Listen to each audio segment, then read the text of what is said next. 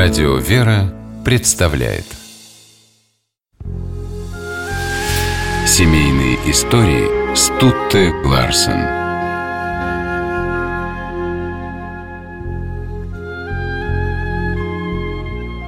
Общение душ через сердце. Так называл взаимоотношения родных людей епископ Феофан Затворник, прославленный церковью в лике святителей. Семью самого святого можно назвать ярким примером такого общения.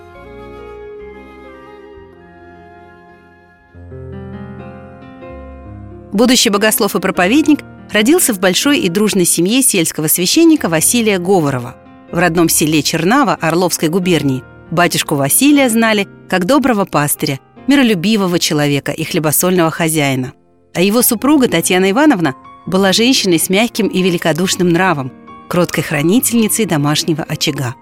В крещении мальчика нарекли Георгием, а дома ласково звали Егорушкой.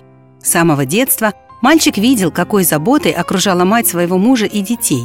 Целыми днями она трудилась по хозяйству. Нужно было всех накормить, напоить. Отец часто был занят приходскими делами, и в его отсутствие мать занималась духовным воспитанием детей. «Матушка наша», — вспоминал святитель Феофан, — «богословам не уступала. Она нам рассказывала жития святых, либо вслух читала по книге. В домашних хлопотах матери помогала старшая дочь Люба. Особенно ей нравилось нянчить новорожденного Егорушку. Сестра пеленала мальчика, играла с ним.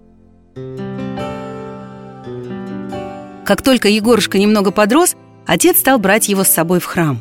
Малышу нравилось подпевать на клиросе, помогать в алтаре, лазать вместе со звонарем на колокольню. Тогда же стал проявляться и его непоседливый нрав, за который Егорушка получил от родных прозвище «резвый».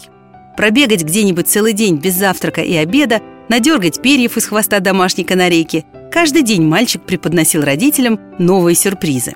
Как-то раз Татьяна Ивановна собралась в соседнее село проведать дочку Любу, которая к тому времени вышла замуж. Егорушка заранее упросил мать взять и его, ведь он так соскучился по любимой сестрице – но к назначенному часу мальчик явился растрепанным, с соломой в волосах, в перепачканной травой рубахе. Татьяна Ивановна на отрез отказалась брать с собой такого грязнулю. Она пошла собираться, а Егорушка снова куда-то упорхнул. Повозка ждала возле дома. Наконец Татьяна Ивановна вышла, уселась и приказала вознице трогать. Когда они отъехали на приличное расстояние, женщине вдруг показалось, будто узлы с гостинцами, которые лежали у нее под ногами, шевелятся. Секунда, и из-под них показалось сияющее радостью лицо Егорушки. Мать всплеснула руками, но делать было нечего. Не возвращаться же назад. Долго гневаться на сына она не могла. И вскоре уже сама весело смеялась над его проделкой. Глава семейства тоже не ругал резвого и любознательного от природы мальчика. Отец Василий добивался мира в семье не столько строгостью и авторитетом, сколько любовью и терпением. От резвого Егорушки он требовал лишь одного – чтобы шалости и проказы не мешали делам. Мальчик помогал матери по хозяйству, а когда ему исполнилось 8 лет, родители решили отдать сына в учение.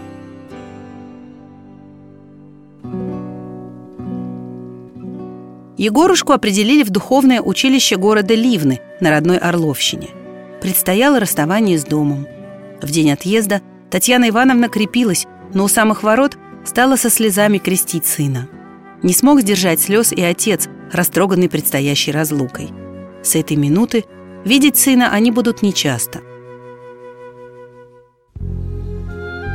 После училища Егорушка поступит в Орловскую духовную семинарию, потом в Киевскую духовную академию. Он примет монашеский постриг с именем Феофан, станет епископом, а потом выберет жизнь в затворе, полном монашеском уединении.